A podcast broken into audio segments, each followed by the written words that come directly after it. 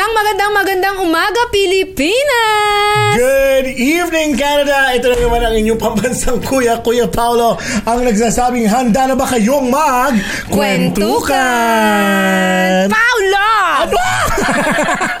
ang high energy. Kaumpisa pa lang, ang taas na ng energy. Mataas nga ba o pababa na? Oo, kamusta, kamusta? Okay naman, alam mo, napakasaya ng mga buhay ngayon kahit maraming ginagawa. Ang dami-dami mga proyekto sa buhay. Pero, ano mo, happy tayo, lumalaban pa rin. Siyempre, kailangan natin lumaban sa buhay-buhay Correct. kasi para sa pamilya, nilalaban ko to. so, pag di ka na lumaban, tegi bum bum. Oo, tegi na. Oo. No, pero gusto-gusto lang muna natin pasalamatan dahil episode 5 na tayo ng season... Biruin mo yun! episode 5 na tayo ng season 2, mami. Oo. At nandyan pa rin yung ating strong following na patuloy na sumusubaybay. Kaya maraming maraming salamat po sa inyong patuloy na panonood at pakikinig. Yung mga followers natin na umaangal, bakit daw ano, lulubog lilitaw yung post na. Pasensya na kayo mga ate at kuya. Medyo may mga pinagkakaabalahan lang. Pinagdadaanan. Ano ba ako may sakala nila ako. Hindi may mga pinagkakaabalahan lang na hindi lang nagkakatagpo-tagpo ang aming mga tadhana. Oo, at saka kung sa totoo lang, ma- ito magka Talk real talk. Paolo. Sa totoo po yan, dalawang episode bawat taping ang ginagawa namin. Pero kasi, yung isang oras sa taping namin, chikahan. Oo, kwentuhan. Oo. Ah, nakikita nyo kung gaano kami magkwentuhan ni Kuya Paolo behind the scene, mas malala yung kwentuhan. Oo. Walang mga blip-blip. Oo. Walang mga tinatago. Oo, kasi pag nakikita kami, laging buhay dito sa Canada ang pinag-uusapan. Yes. Alam mo, buhay natin sa Israel ang pinag-uusapan. Unless, unless taga-Israel ka. Oo, di ba? So, buhay sa Canada. Oo. Speaking of buhay sa Speaking Canada. of buhay sa Canada, ngayon ang pag-uusapan natin, ano nga ba yung ating mga motivation? Mm-hmm. Bakit tayo nag-move? Bakit tayo lumipat sa Canada? At bakit tayo nagsistay? Yes. Ang totoo nga ba yan, meron ba tayong options? Oo.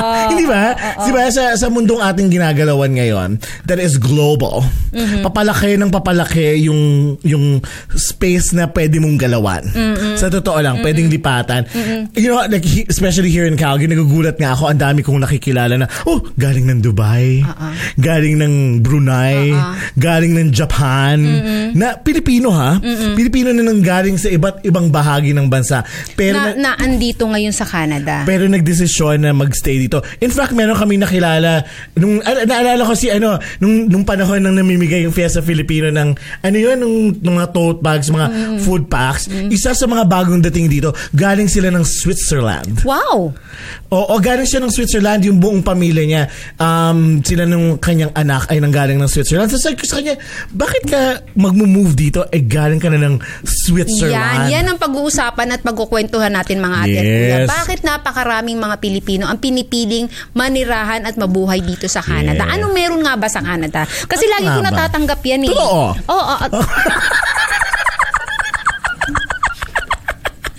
Lagi kong natatanggap na tanong yan, bakit sa Canada, mami?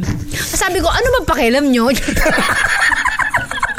Correct. Eh, dito kami dumating eh. kayo ba pinipilit namin kayo pumunta dito? Parang philosopher sa mga. Hindi, pero totoo yan. Alam mo kasi ang dami-daming Pilipino. Dito sa Calgary, as sa Alberta pala, we're closing into 200,000 Totoo or ba? more. Oo. Yes. Binilang talaga namin yan. Isa-isa. Yung mga Pilipino, sabay-sabay tayo.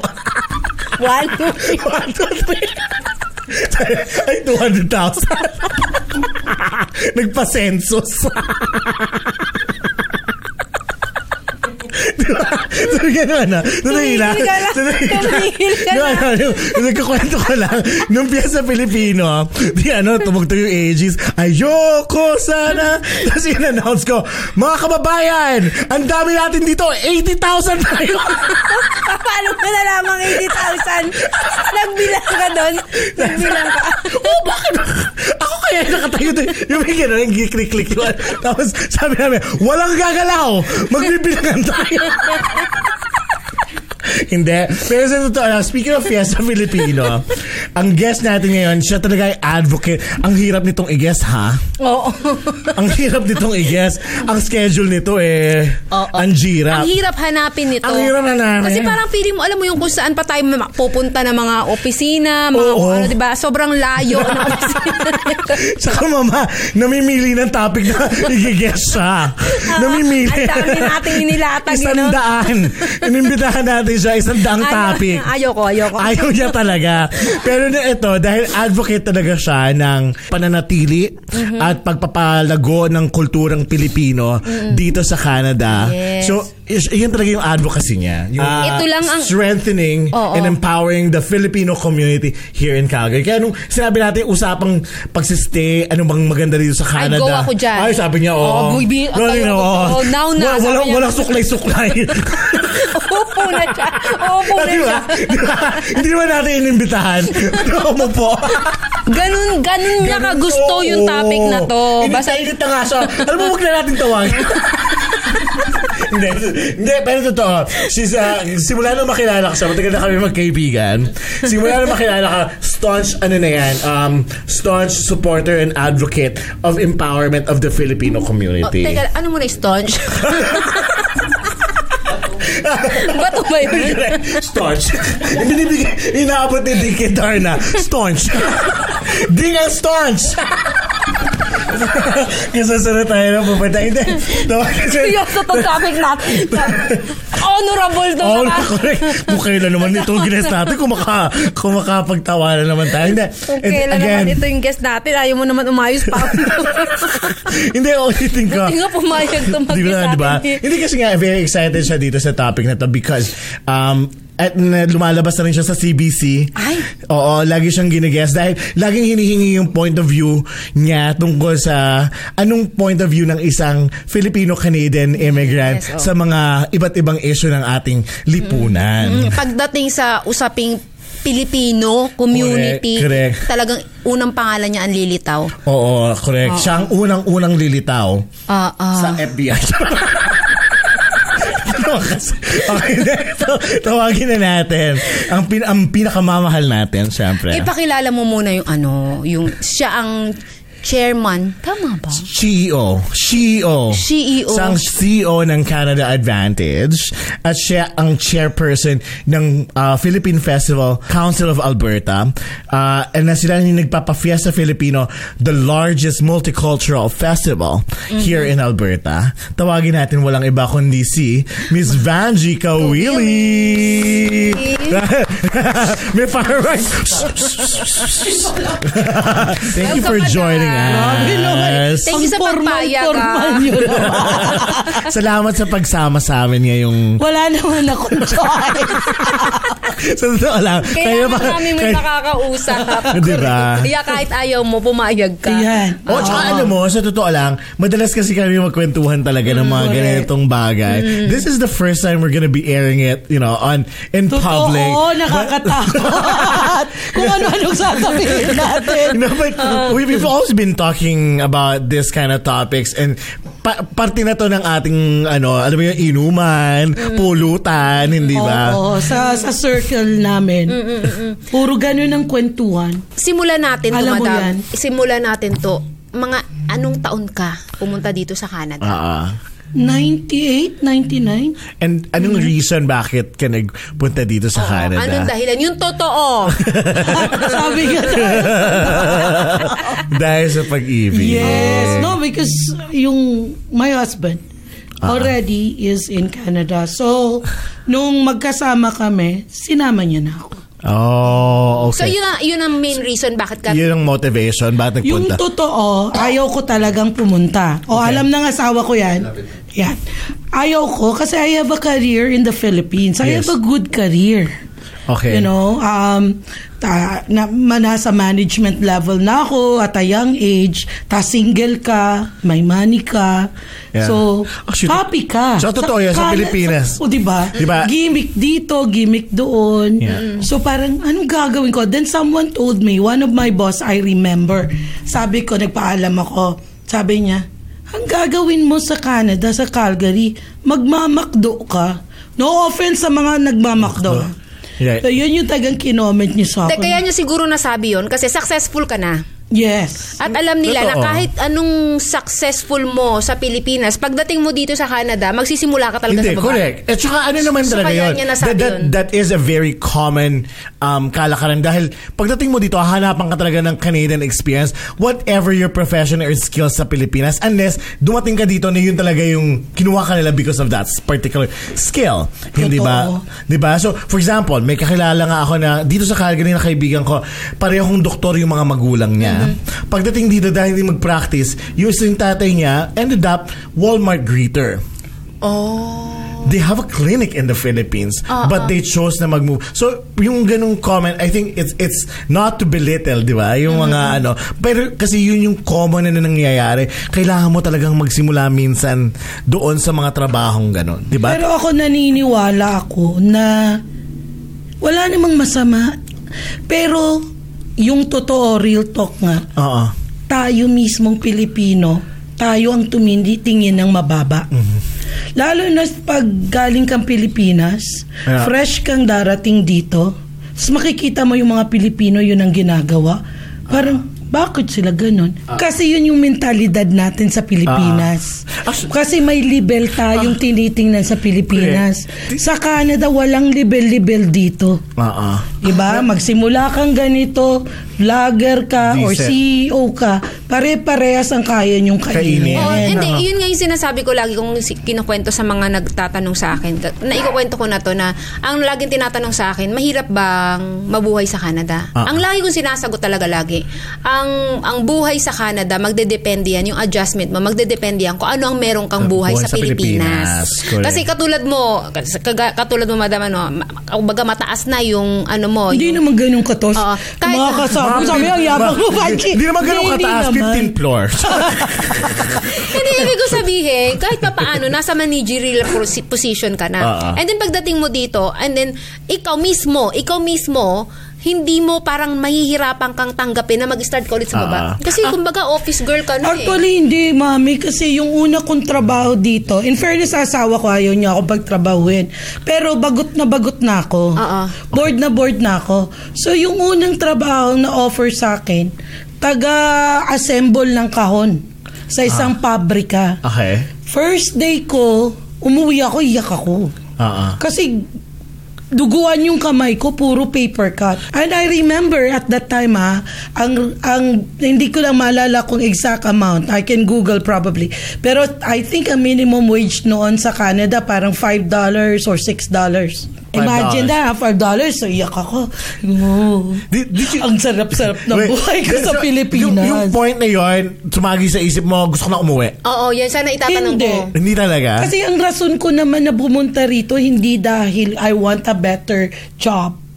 I But came because you here because because, of love. of, my family. okay. For, because of my husband. That's right. So, hindi yun. Hindi yun make or break sa ah, akin. talaga? Hindi. kasi, pa- So, sa talagang- Ang make or break sa akin pag inaaway niya ako, na ako.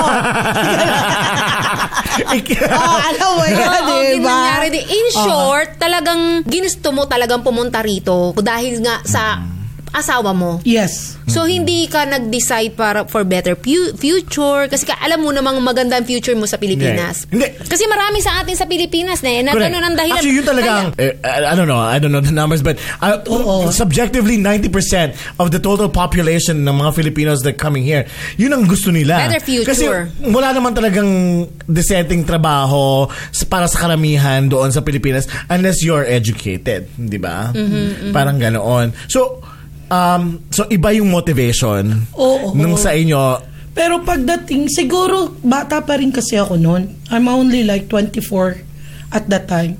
Tapos naisip ko din, parang, parang alam mo yung pagbata ka, you just follow your Yeah, kung ano go, go lang, go na Go, go. go lang, sige lang. Suong Bahala na na sa- Oo. Hindi, ganun din naman talaga ang pagdating personality mo rito, ganun din naman talaga ang personalidad hanggang ngayon, di ba? Tapos, nung pagdating ko dito, doon ako parang, fuck, ano na? Ano ba nga ba meron dito? Ah, ah. Oh. Okay. Yun. In fact, when I was coming here, again, no offense to everybody, in 1998, hindi pa naman sikat ang Calgary. Oo. Ah, naging sikat lang yan dahil yung Winter Olympics in 1988. Hindi Pwede naman ako naman. mahilig sa Winter Olympics. Wala naman. Saka- Karamihan sa- naman yung sa- mga Pilipino. sa Pilipino, wala naman tayong alam sa Winter Ang Olympics. lamig yun eh. Ngayon na lang. Ngayon na lang. So, hindi ko, sabi ko, Calgary? Ano yan? Calvary? Akala ko nga Calvary sabi ko. So, tho- those were the ano. So, But, hindi ko talaga alam. first impression mo nung pagtapak mo sa Canada? Ay, lagi ko yan sinasabi. Nung tumapak ako dito, nasa eroplano pa lang, parang, oh my God, saan ako dadalhin? Kasi I'm like in the middle of Nowhere. Oo, alam mo yung kan, pag tiningnan mo siya mula sa eroplano, yung Calgary, parang ito lang siya kaliit. Tapos ang laki-laki ng lupain. Di ba? Tapos Ah. ito lang yung Calgary. So parang kiramdam ko, oh my God, tinapon yata ako. Samantalang sa... Ako, hindi. Ako, ang impression ko nung paglababa nung, nung Kasi eroplano, Vancouver ka naman. Oo, pa Vancouver. Ang bango. Amoy package. Di ba? Hindi totoo lalo sa Vancouver. Amoy pine tree. Oo. Di ba? Yun Ang bango. Di ba? No? Di ba? Walang amoy diesel. Ang bango talaga. Amoy diesel. Ako darating ako October. amoy fresh. Amoy libang. May snow na. October. Ah. White, imagine mo, Ah, white yung okay. buong paligid. Okay. Tapos meron ka lang ilaw na nakikitang ganyan. So para ka talagang uh, panic So mode now, na. now we know why you came. The the question is why did you stay? Yes. Kasi especially um ano ba sa hinabahaba ng panahon yung mag-asawa and this I know personally, maraming options sa ibang lugar. Di ba? Maraming Which nag- we tried. Ah, maraming nagbukas na pinto sa ibang lugar. Why stay in Canada? Kasi iba talaga ang Canada. Naranasan ko nang mamuhay sa labas, ah, sa labas ng Canada. In fact, um, nakita ko na yung ibang ibang community. Um, hindi lang sa Calgary, sa Vancouver, ah, sa US, nakita ko na yan.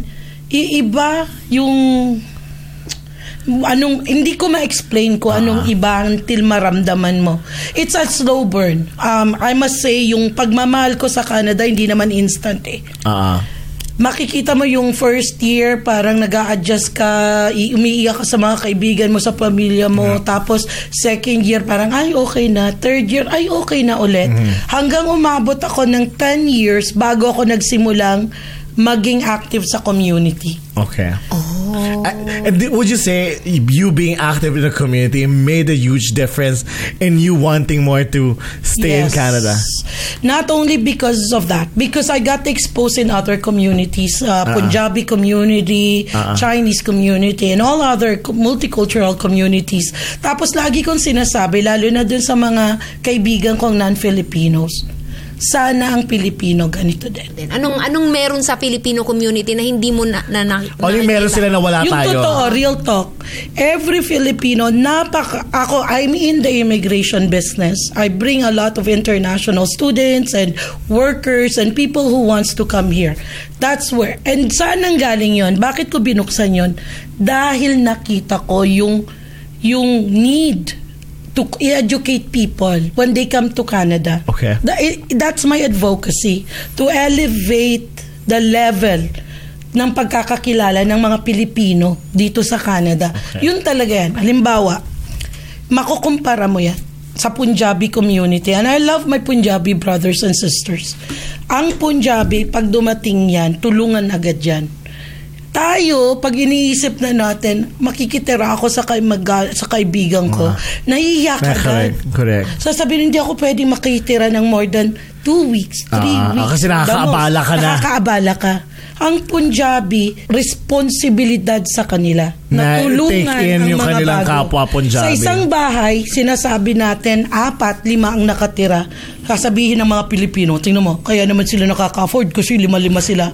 Ang hindi nila naiintindihan, yan ang rason kung bakit nakakaangat agad sila. Correct. Kasi nagtutulungan. Pinupol nila yung resources Sasabihin nila si si ah, si Tati o si Tati kaya nang bumili ng bahay. Tulong-tulong tayo para makabili siya. Ikaw naman si Tati ngayon tutulong Tulungan naman. niya Sila para iba naman makabili ng lahat. bahay. Ako naman, ang, ang- ang- ako observation ko lang ha, ganun tayo eh sa Pilipinas.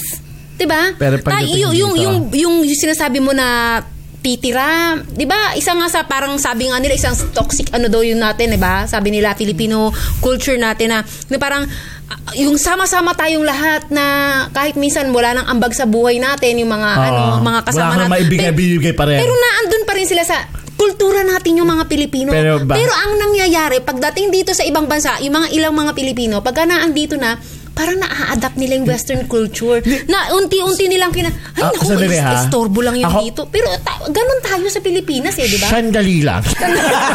Hindi, ah, ah, Hindi. Kasi, alam mo, um, nakikita nyo yan in a very... Ma- kasi iba yun naman yung karanasan namin. Okay. Kasi ang karanasan naman namin, at least dun sa pamilya namin, kagaya nung sinasabi ni Ate Vanji na, na kultura ng mga Punjabi na, kasi ganun yung, ganun yung sa amin. Yung pinsan ko, kinuha yung nanay ko para magtrabaho, para makuha kami. Tapos kami naman, tinutulungan naman namin yung iba namin kamag-anak na makarating dito. Tapos house namin, tinutulungan namin. At tingin ko, hindi naman... ah ano yun, cut and dry na, na gano'n. Kasi marami pa rin sa mga Pilipino dito na ang thrust nila makuha yung mga kamag-anak nila. Yes, ako din, ako nakikita ko naman na At ganun din naman. tinutulungan naman nila. tinutulungan nila pero yun nga sabi ko sa iyo na parang naa-adapt na nila yung alam mo yung kapag ah, tumagal ka lang ng, ng ilang mga linggo Pe- ilang buwan na ano So, pero may feeling din kasi ako na ang kabilang contrast kasi noon, at maano ko lang ha, kung real talk talaga tayo. Kasi tayo mga Pilipino, pag dumating tayo dito, sagaran na tayo kagad sa trabaho. Wala tayong luxury na, alam mo yon na mag-extend pa dahil wala ka na rin. Correct. Sa totoo lang. Yun, yun naman yung totoo doon, di ba? Like, paano pa ako magbubukas kung wala na ako? O example na lang, there was a report, there was a study made in 2018 na number one daw, daw tayo sa dropout sa high school. So, sa high school. So it's again, it's one of the reason why I push this business. Like bakit? Bakit yung mga Bakit high nga daw? school? Because economics. Correct. Pagdating dito Kailangan yung mga magtrabaho bata. ka agad. Oh, oh, nakagraduate ka na ng high school. Okay na yan. Oh, mag- magtrabaho ka na para makabili na, na, para tayo ng ka. ganito. Makatulong ka na sa pamilya. Totoo. Masakit tanggapin pero real Mama, talk to. merong ano- Nangyayari, documented. Si- correct. Dahil Diba? sinare yan nung kaibigan ko sa akin saying nag, nag sila research sa, sa iba't ibang mga immigrant communities. Sa mga Pil- Filipino community, ganun daw talaga. Dahil kailangan kagad maghanap buhay ng mga anak. Dinidiscourage sila mag-post-secondary. Tsaka bakit Pilipino ang may pinakalang malaking problema sa reunification? Ay, ibig sabihin ng reunification, yung mga magulang nagtrabaho na dito isa, Yeah. dalawa, tatlong taon, kinuha yung mga anak mula sa Pilipinas, malalayo na ang loob ng mga bata. In, well, to be honest, hindi lang naman dito nangyayari yan. Yung mga nag-Saudi, ganun din ang kwento, di ba? Pero dito kasi, more on economic. Kasi gusto pakiramdam nila, yung end goal na maging Canada ka, nagawa mo na. Oo. Pag nakarating ka na ng Dapat Canada, marami ka ng na. pera. okay ka na. Kasi Tapos titingnan ka pa ng taga-Pilipinas na, Uy, Canada ka na Dami pare. pera, oo. Successful ka na. Yaman kaya ka hindi na. na. Pero ang sige, ma, maiba mapihit ko lang ng konting usapan kasi nabanggit yung education. Do you think there's a difference between education in the Philippines and education kasi may mga anak ka.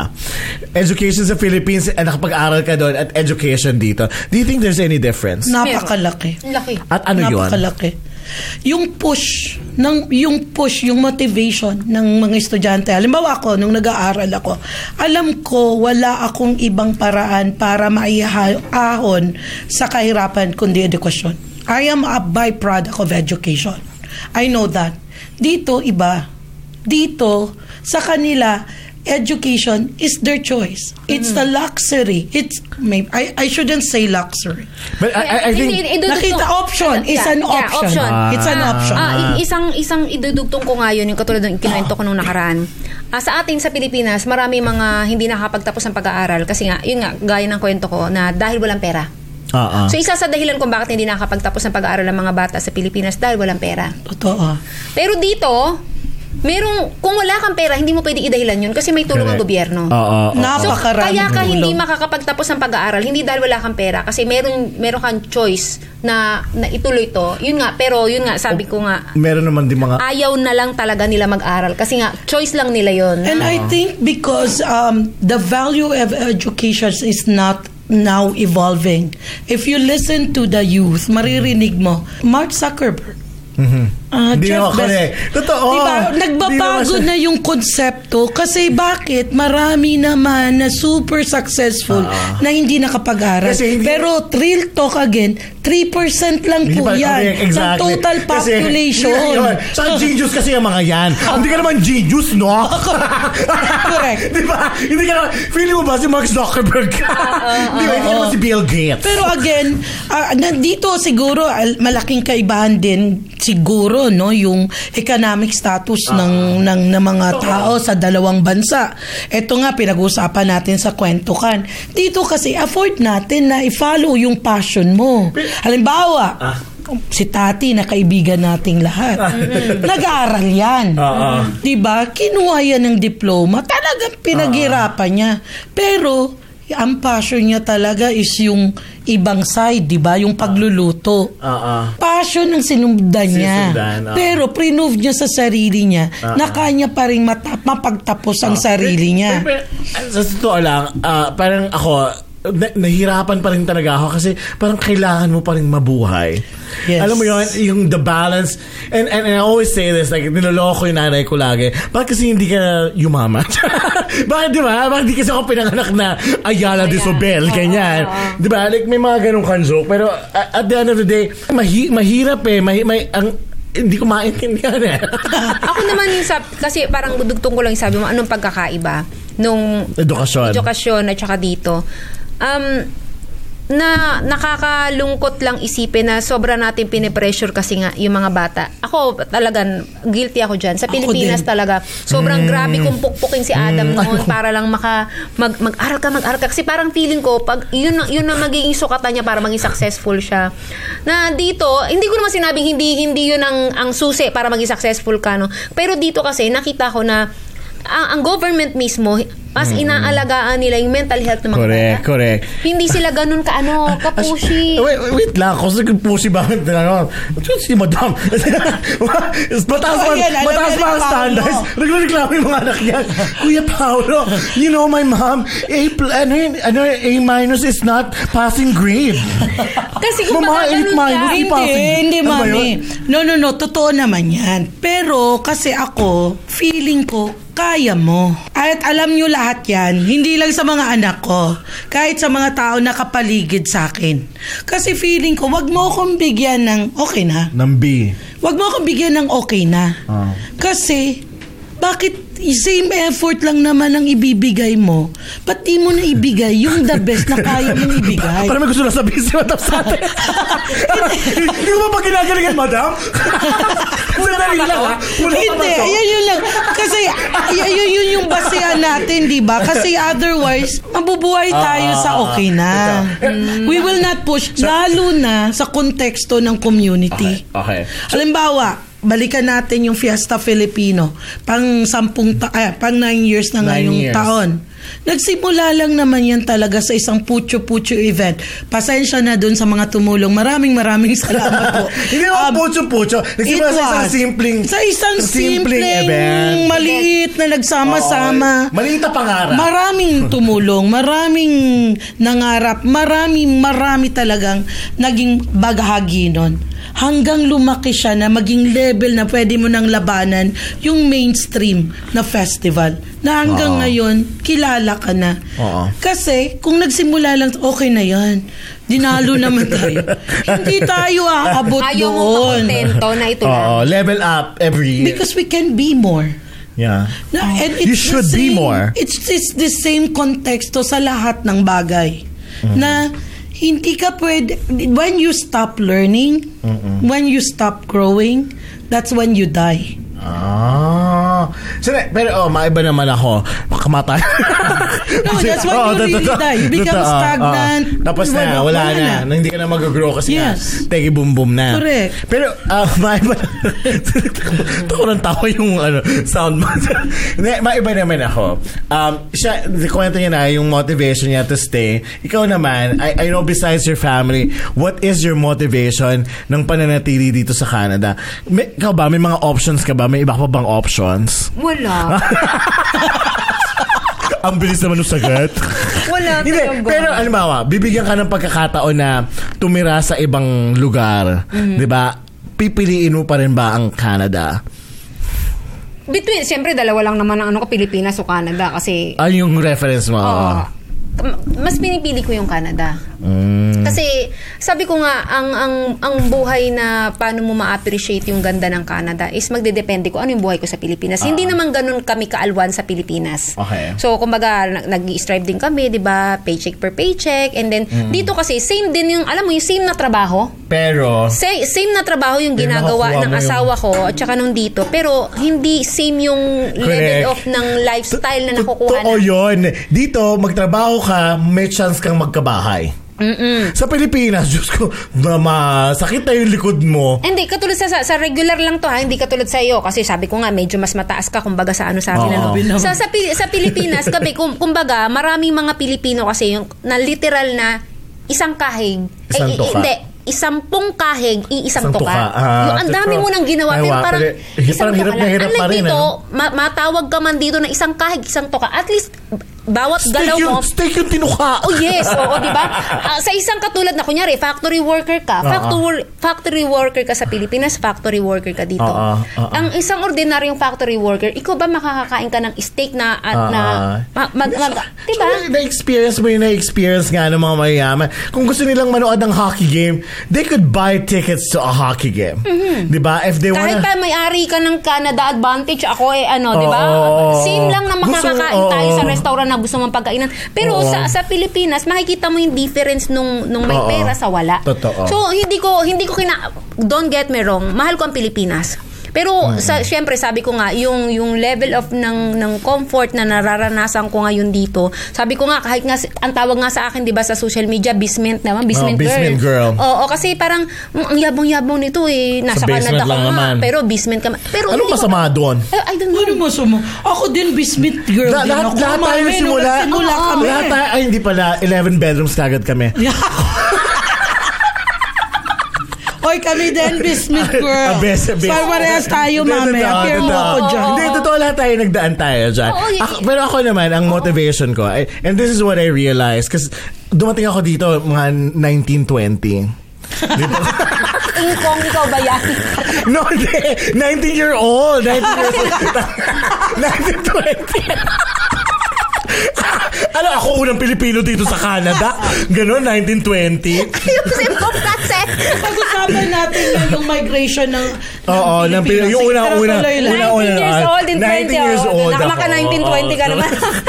19 or 20 years old ako. Ah. And then, alam mo na kasi talaga kagad na, alam mo, bago ka palang umalis ng Pilipinas, calculate mo na nga yung sweldo mo. So, siguro kung magiging, ano ako, server ako, this is how much I will make, blah, blah, blah. Like, guys, Mm. kinakount mo na sa isip mo. So, talaga ang, ang motivation mo is to give yourself a better life. Mm-hmm. Hindi ba? Yun, yun, yung, yun yung motivation ko. Tapos, going, dumating ka kasama yung pamilya ko, na-realize mo, hindi pala ganun kadali. Yes. Hindi pala ganun kadali. Akala mo, darating ka dito, hahanap ka ng trabaho, go, go, go na. Tapos na, hindi ba? Hindi pala ganun. And, you know, marami din kami pinagdaanan, short to say. Pero ako, ang pinakamalaking naging dulot sa akin ng Canada is yung acceptance sa LGBTQ plus uh, 2S. Kasi marami na yun eh. May two-spirit. Yung plus, pagtanggap. Yung pagtanggap. At kanina nga binabanggit ko sa inyo, kinukwento ko, kung nasa Pilipinas ako, hindi ko sana napangasawa yung asawa ko. Hindi ko sana napangasawa yung aking love of my life. Dahil? Dahil hindi naman pwedeng magpakasal at hindi nire-recognize ng gobyerno ng Pilipinas at ng Estado ng Pilipinas ang pagmamahala ng mga ah, Same-sex. same sex o di kaya a different gender. So, malaking ano sa akin yun, napakalaking pagkakaiba sa akin noon. Yung pagtanggap, yung pag ano, pagyakap ng ng kung sino ako na hindi hindi tinitingnan kung ano ka, basta nagmamahalan kayo, carry na 'yon. Sapat na 'yon sa estado para bigyan kayo ng lisensya bilang mag-asawa. And sa akin malaking malaking ah, pagkakaiba at lalo lalo na dun sa mga ano mga kaibigan kong ah, trans women na kung, kung desisyon nilang magpalit ng kasarian ay hinahayaan sila ng gobyernong magpalit dahil nire-recognize sila ng Pilipinas ay ng, ng gobyerno ng Canada. And sa akin sa, sa kabilang banda nun, sa ko kasi lagi ang laging argumento sa Pilipinas, 'di ba? They tell you uh, dito ka tanggap-tanggap dahil ang moralidad natin ay babagsak bilang isang bansa. I ask you, bumagsak bang moralidad ng Canada bilang isang bansa? Yan ang tanong ko sa inyo. Ang hirap naman. Phone a Diba? friend, Siguro phone a that's, friend. That's really the beauty of Canada kasi ito lang yung bansa na nakalagay sa konstitusyon Yeah. yung Charter of Multiculturalism alongside freedom. Correct. Ano, Natanggap explain mo ka. sa akin yan, madam. Ano yung charter na yan? Ibig sabihin, ano man ang kulay mo, edad, Nilagay sa ah, law. ed- lahat, gender, Yeah. protektado ka ng Estado. Hindi- hindi, Hindi ka kakaba-kaba na, ay, ano ko, LGBT ako. Correct. Ma, ma, mapoprosecute ako. Or Pilipino ako, hindi sila nila tatanggapin ng kultura. Protektado ka mismo ng Correct. Estado. Nakakatuwa nga kasi sa citizenship test, tinatanong din yan, di ba? Pag mag-citizenship test ka. Pero madagdagan ko lang yon sinasabi lang kasi ina-acknowledge ng Canada na ang bansang ito hindi lang iisang lahi, Correct. hindi lang iisang gender, hindi lang iisang ano grupo, kundi multicultural tayo. Tama. Walang iisang kultura ang Canada. Meron itong history. Canada has a history, pero wala siyang iisang kultura. Yun, at in-enshrine nila sa sa kanilang charter yon na yun yung pinaka-importante kasi isinulat. Correct. Hindi Pero, chikahan lang. real talk ulit tayo, hindi ibig sabihin, di tayo nakakaranas. Hindi pa rin, ah, hindi pa rin nangyari. Diba? Ah, totoo. Kasi nangyayari yan. Ako mismo, nararamdaman siya. Madam, Discrimination.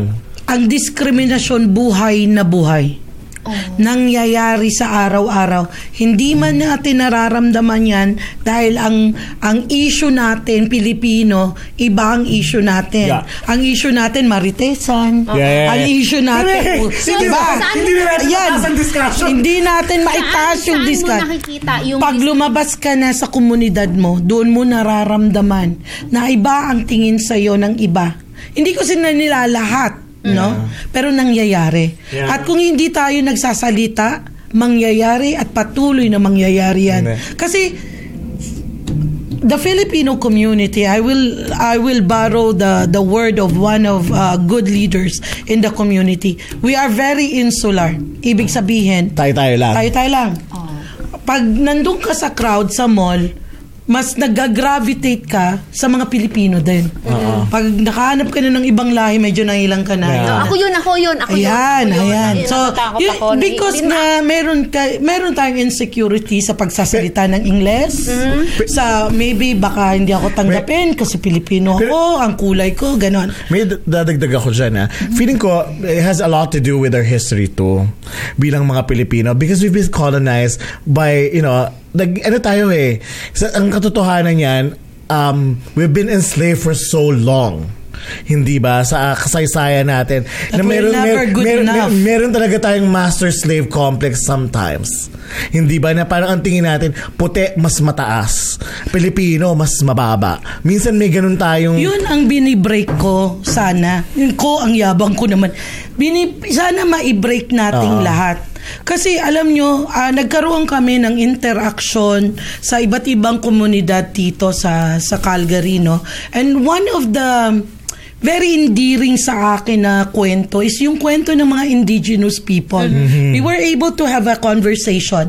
At isa sa mga testimonial na narinig ko doon, so noong 1950s, 1960s, yung mga unang Pilipinong dumating dito sa Teacher. Calgary, kailangan yan madokumento at malaman ng maraming Pilipino dahil nakaka-proud. Oo. Yung mga unang dumating Teacher. dito noong 1950s, 1960s, Mga teacher. hindi engineer. Teacher. Hindi doktor, hindi nurse. Teacher. Oh, wow. Teacher sa residential school ng mga indigenous Mm-hmm. people.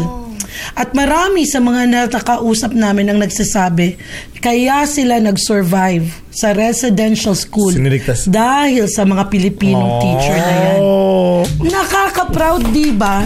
Yes, That niligtas sila. is oh. deep Canadian history. Oh. We're part of the Canadian history. Oh. So, yung migration natin, nagsimula tayo doon. Ang taas ng tingin sa atin. Yeah. Numating yung 60s and 70s, naging engineers yan. Unang bulusok niyan. Mm. Engineers yan kasi yun yung boom ng oil and gas sa Alberta. Engineers. Ngayon, dumating 80s, eto na, mayroon ng mga workers. Mm. 90s, 2000s, nandun na massive influx Flux na. of temporary foreign workers. No. And, and Yeah. Tapos doon tayo ngayon, pakiramdam natin bumaba ang antas pero hindi eh. Kasi marami karamihan. Dumami lang. Dumami tayo pero hindi bumaba ang antas natin. Akala nila kasi massive tayo pag pumunta ka sa mall. Hanapan mo nga ako ng isang Mall na restaurant walang na Pilipino. walang Pilipino. Yeah. Lalo na sa restaurant. Si- siguro Diba? yung- yung- Ang galing lang yan. Si- Ano, si- nung siguro- nalaman yun. Oh.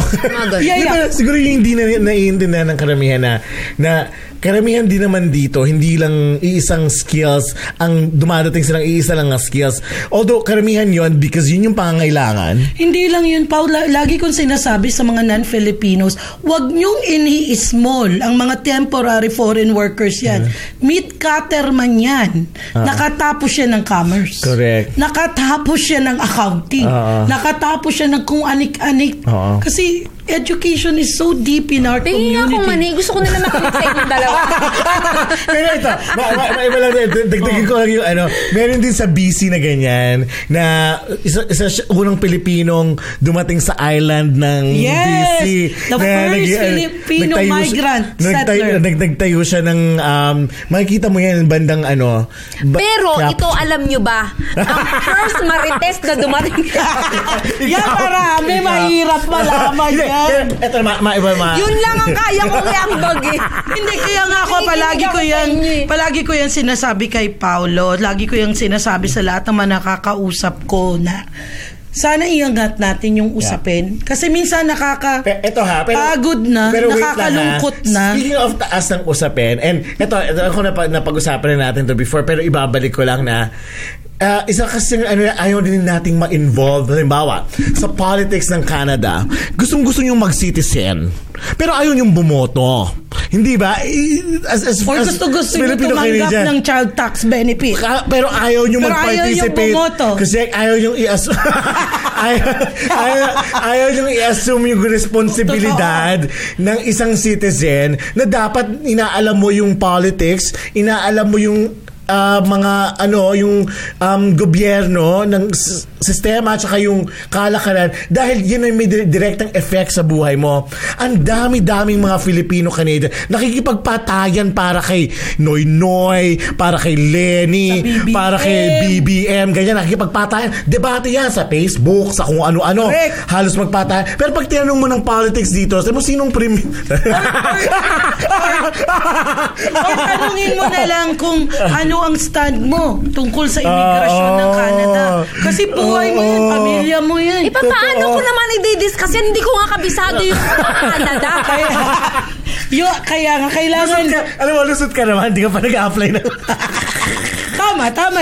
Hindi, kaya nga siguro, kung itinataas natin Yung yung, discussion. level ng discussion, ng, Ah. ng consciousness, the consciousness. Ah, ah. Kasi pinili, hindi gaya ng Pilipinas, wala kang choice sa Pilipinas.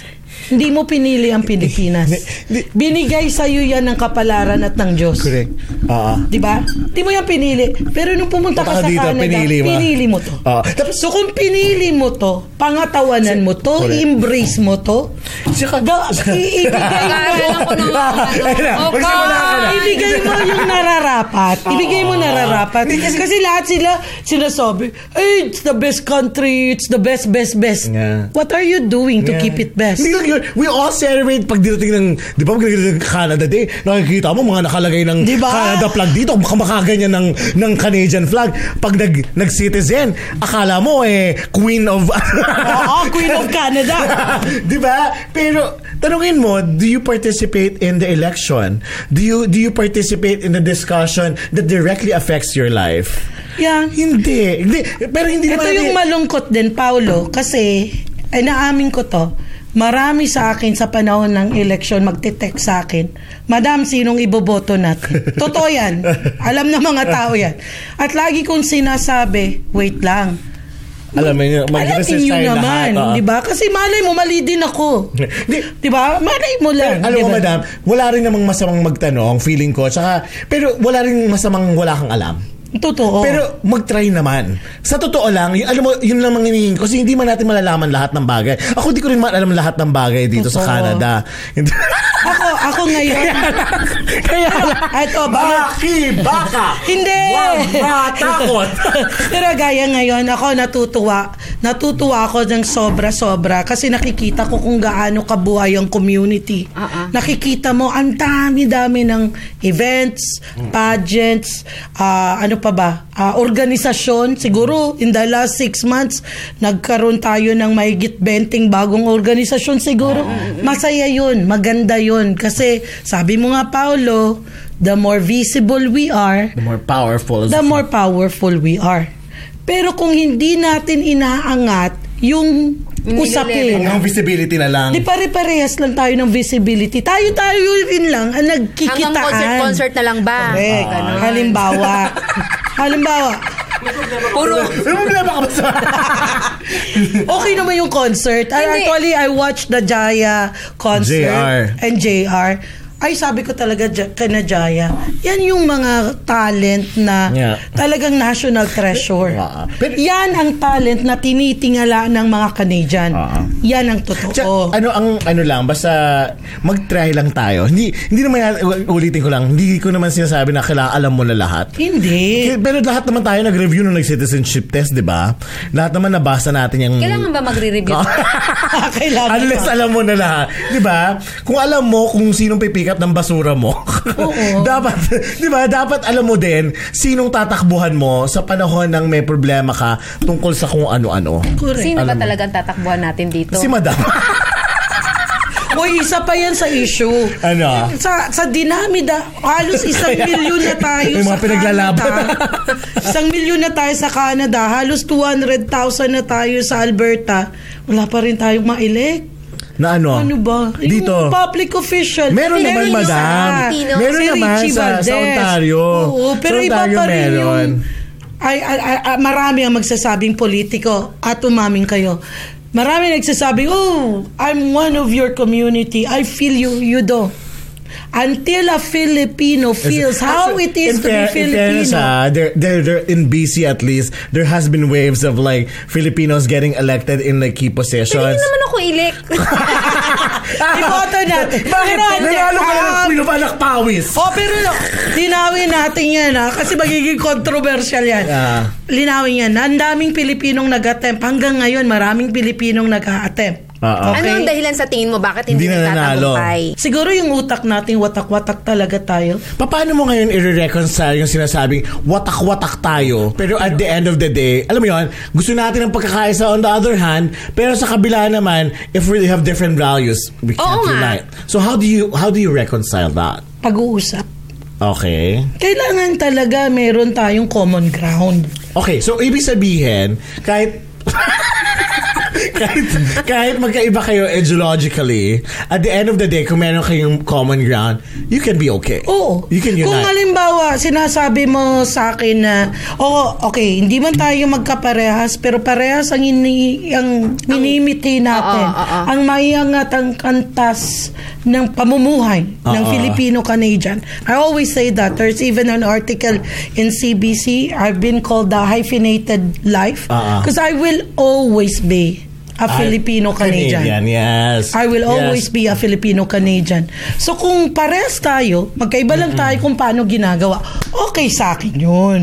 Wala tayong bangga doon. Kasi parehas naman ang end goal natin. Okay. Pero kung ginagawa mo yan dahil sa personal mong interes, Ah, dyan tayo at hindi naman tayo Oo. makakarating sa paputunguhan yan, Oo, ginawa dyan mo tayo. yan dahil mas personal ang interes mo Dyan tayo para sa pangkalahatan. Yes. Diyan tayo magkakatalo. Oo. But with that, madam, ah, ano na lang ang huling message mo for our ah, Filipino community dito sa Calgary? Ay, ay, ay ako, naniniwala ako na mabigyan ng tamang resources, na tamang kaalaman, tamang tools, we can be the prime min- we can make the next prime minister. die. You know, Adam can be the next prime minister. Aaron can be the next prime, Prime Minister. Bakit, bakit sabi mong mabigyan lang ng resources? Ibig mo sabihin, tayo mga Filipino, hindi ganon ka, Kalawak. kalawak, ka, kalaki ang, ang, I mean, ang, sa, sa government na nakukuha natin. No, it's Not not, about the government. resources in terms of government resources kasi pare-parehas naman yan binibigay sa individual. Pero iba ang binibigay sa community. Oh, yan. Y- yun Yeah. ang ibig ko sabihin. Yes. Sa, like, sa Yeah. mas maliit ang nakukuha natin na, na support sa as community. No, because we don't show up sometimes. Because we're not strong enough to show na We deserve that, ano, that support. Parang That ganun. chance. Kasi nga parang ang level ng usapin natin nandito lang. Hmm. Pero to get those resources, kailangan mong iangat yung level Mm-hmm. nandito. You have to show that. And I've seen that in many communities, in the African community. Nepalese community is almost like 10-20% compared to our community are getting more resources than us. Oh, wow. Totoo ba? Totoo yan. Nakakasad naman yun. Ano yan? Verifiable facts yan. Okay. Bakit hindi? Kasi nga, hindi tayo, yung usapin natin eh. Yung Iba- parang iba kapag pa. ka nag, nag, nagbigay tayo ng kunyari, let's say, proyekto, parang ito lang ang ito lang yung ano yun, yung idea nyo itong halaga lang, parang ganun. Tsaka parang, Hindi, hindi pa nga- hindi pa ako umaabot dun Hindi eh. pa nga tayo umabot. Ay, si Paul, ay hindi, mas kaya ko si Paul. Halimbawa, I'm so proud that Paolo and Jom has this Raya project, Mm-hmm. Raya project that talks about, you know, the artists in our community. And I hope that would bring everyone behind that because that's our story, Mm-hmm. the story of our youth, Yeah. right? And we need more. We need more. The resources are there. Just have to Andun tap yun. it. You just need to tap it and elevate your game. Kasi hindi mo kayang maitap yan kung hanggang dito ka lang. Iangat mo yung usapin para makuha mo yung mga resources. Oo. Right? Hindi ibibigay yan kung So, wala. maghanap tayo ng mas mataas pa na ano. doon tayo sa, doon tayo sa 16 plol. oh, ito, pa, pa, pang, pang, pang, pang, ano, I've been thinking about this. Ayokong matapos na, na hindi ko binabanggit. In, in the, uh, in other communities, especially sa Punjabi, Pakistani, um, other communities, pag dumadating sila, pagdating nila dito, may mga pera yan. May mga resources. Kaya makikita mo pag ano, pag dyan lang sa Northeast area, makikita mo without naming names kung sino ang mga communities na nag halos na, di ba, hindi na Canada pag nakita mo yung area. Kasi dumadating yan, may resources na silang baon. Yeah, di for ba? sure. Yeah, for sure. And, Ay, ang Pilipino, yeah. meron ka lang butot balat na Isang pangbana. maleta, Sa dalawang. maleta. Di ba? Gusto niya maleta, kahon. Halos wala pa tayo kahit anong meron sa bulsa natin. Pero meron tayong lakas, Talino. buto, talino para magtrabaho. So bakit hindi natin binibigyan ng pagkakataon tong mga taong ito na mabigyan din sila ng resources para makalaban sila sa level na yun. Yeah. Alright.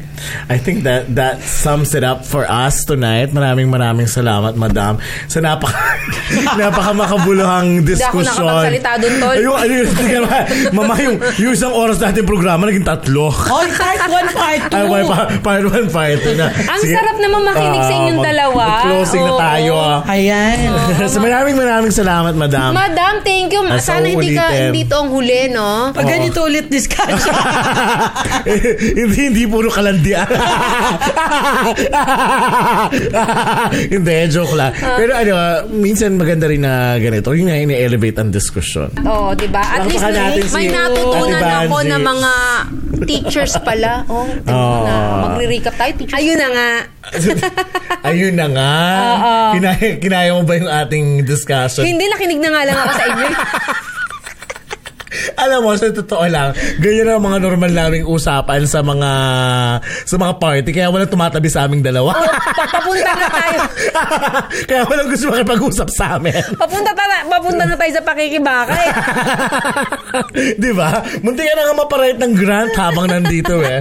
Munti ka na nga magsulat ng grant habang Hindi. nagkukwentuhan. Ano, ala, sa totoo lang na, na, natutuwa ako makinig sa mga ganun diskusyon. Oo. Kasi sabi, Hindi, eh, be- real talk din, ano. Ah. Eh, Siyempre, ako, sanay naman ako sa mga kwentuhan ng mga buhay-buhay, mga ganyan. Pero, sabi nga nila, di ba, dapat i-elevate Ah. natin Hindi. yung, ano, ang tas ng mga opi-opinion. Hindi, alam mo, walang, wala ring masama. Kasi, alam ba kanina, nag-umpisa naman tayo sa pag-share ng ating mga personal experiences. Dahil dyan naman talaga nagmumula yung mga matataas na diskusyon mula sa ating karanasan. Di ba? Ano ba ako, makakapag-propose ba ako ng mga gay agenda kung hindi ako bakla? Alam mo yon, di ba? So, nanggagaling talaga lahat ng mga Tapos, mataas. oo, tapos ako makakapag-propose ba ako na maisasayaw ako? O, di ba? Correct. Ang dami, di ba? ang dami ko nambag sa kwentuhan to. Di ba? Ang taas eh. Di ba? From mula sa agenda mo. that- Hindi. Di ba? Like, feeling ko naman, lahat naman talaga ng, um, paano ba nakakaraft yung mga batas, kundi sa experience nating mga karaniwang tao. Hindi ba? Kaya naman nabubuo ang mga idea dahil sa mga sa mga daghay. sa mga karanasan nating mga karaniwang tao. So ikaw, anong, anong take mo ngayong araw, eh, ngayong gabi sa ating diskusyon? Na, na, natutuwa ako nga, sabi ko nga natutuwa ako makinig sa inyong dalawa. Ah. Kasi ang galing-galing nyo magsalita. Oo, ang galing nyo mag, ano, mag, magkwento. Ah. Ang galing nyo magpaliwanag. Na talaga makikinig yung mga tao sa inyo. Ako nga, hindi na ako nakapagsalita, di ba? Ang dami, dami naman na iambag. Pero, oo, yung, yung, yung, yung tango na gano'n. Ay, totoo ba? Pero ang dami naman natin yung ambag na tawa sa harapan. Ako, pakiramdam ko, ah, yung mga ganitong discussion talaga hindi para sa maraming mga tao. Pero dapat gawin. totoo. Dapat gawin. Hindi para sa maraming, ano, lagi nga na sinasabi, bato-bato sa langit, tamaan huwag magagalit. Pero sabi nga ni Madam kanina, pinili natin maging Filipino-Canadian. Pinili natin pumunta dito. Na, na- nanumpa tayo sa Queen. Nanumpa tayo sa King. May mga bago ngayon. Nanunumpa tayo na na magiging Canadian tayo. Hindi sa kinakalimutan natin pagiging Pilipino dahil laging nandyan yan. At laging nating i- i- isasama yan. Pero kailangan din nating maging Canadian. Kailangan din nating um, alamin yung paano ba yung direktong epekto sa atin ng mga bagay-bagay sa sa pa- sa gobyerno, sa batas, ganyan. Kailangan alam Hindi, naman katulad natin. nung sabi mo nga kanina, 'di ba? Ako nung tinanong mo ko na kung papipiliin ako, 'di ba? Mas gugustuhin ko dito sa sa Canada. Pero sa- sabi ko nga, mahal ko ang Pilipinas. Pero sa ngayon, mas gusto ko na manirahan dito sa Canada. And then, alam mo yun, na-guilty ako na, "Ta- gusto mo rito sa Canada, eh, hindi mo nga alam kung sino dapat mong mga lapitan Yeah. ng mga tao sa gobyerno. Da, Yeah. na dapat pala, inaalam ko to kasi pinili ko manirahan dito. So, dito. dapat pala, i, i- ano, mas taasan ko pa yung, ano, yung knowledge ko about dito sa Canada na hindi lang po pwedeng na basta nakakatanggap ka ng childcare, okay ka na, di ba? Subukan man lang. Kasi, Oo. ano ganito may kukwento ako. Meron akong kaibigan, conservative siya. Oo. Kasi ako medyo liberal ako, obviously. Siya, very conservative siyang bading. Lagi kami nagdidebate tungkol sa healthcare. Lagi kami nag-aaway sa text tungkol sa healthcare. Pero mas gugustuhin ko pa yon Na, yun mo yun, na... Kasi may discussion kayo, nag-aaway kayo nung kaibigan mo dahil sa healthcare. Kesa naman sa... Nag-aaway kayo sa nakita mo yung shota niya. Shota. hindi. Kasi, Ay, okay lang din naman yun. Oo. Gusto ko din naman yung mga ganyan chikahan. Ah. Pero, mas okay rin yung kesa sometimes yung walang pake. Okay. Yung walang pake. Yung parang ano, um, we, again, we reap the benefits of being Canadian but we Mm-hmm. don't want the responsibility of being Canadian. Ako yun eh. Tama, ano naman ako.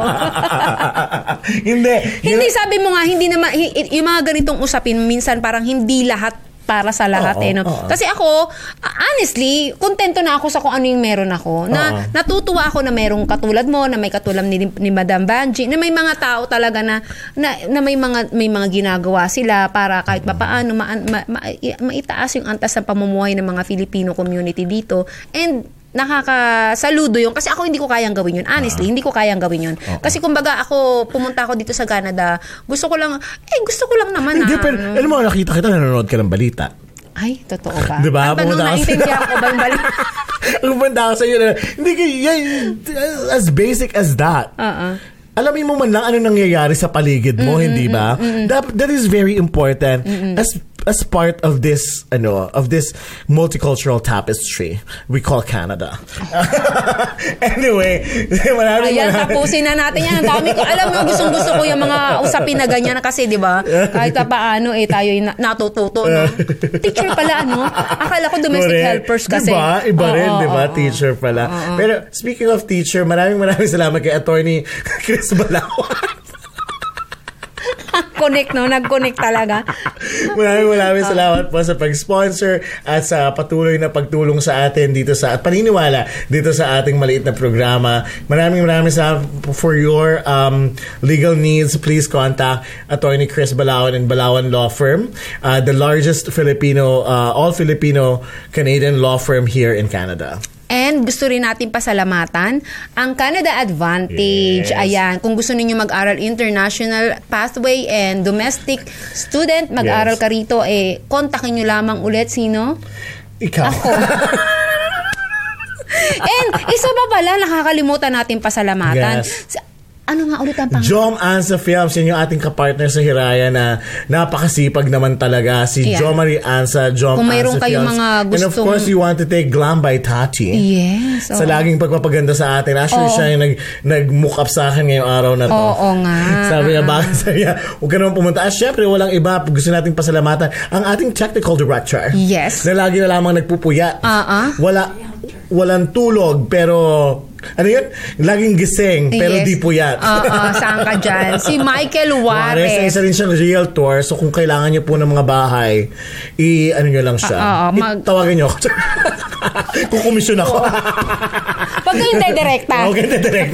Hindi, joke lang. Michael Juarez po, if you need any homes. At syempre, we would like to thank our guest today and our executive producer, Ms. Vanji Kawili, for joining us and, you know, sa patuloy-tuloy, tuloy-tuloy, tuloy-tuloy. Napakikibaka. Pakikibaka.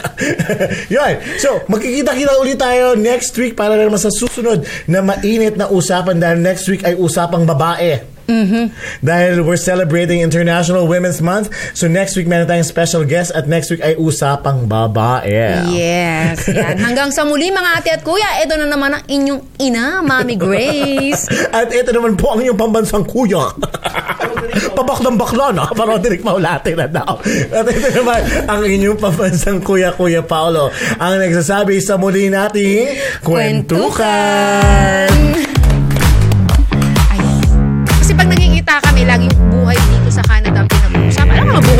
Israel ang pag-usapan. Yes! Binilang talaga namin yan. Isa. Mga Pilipino, sabay-sabay tayo. One, Ay, 200,000. Nagkakwento ko lang nung biya sa Pilipino. Kasi in-announce ko, mga kababayan, ang dami natin dito, 80,000 na yun. Tapos sabi namin, walang gagalaw. Magbibilihan tayo.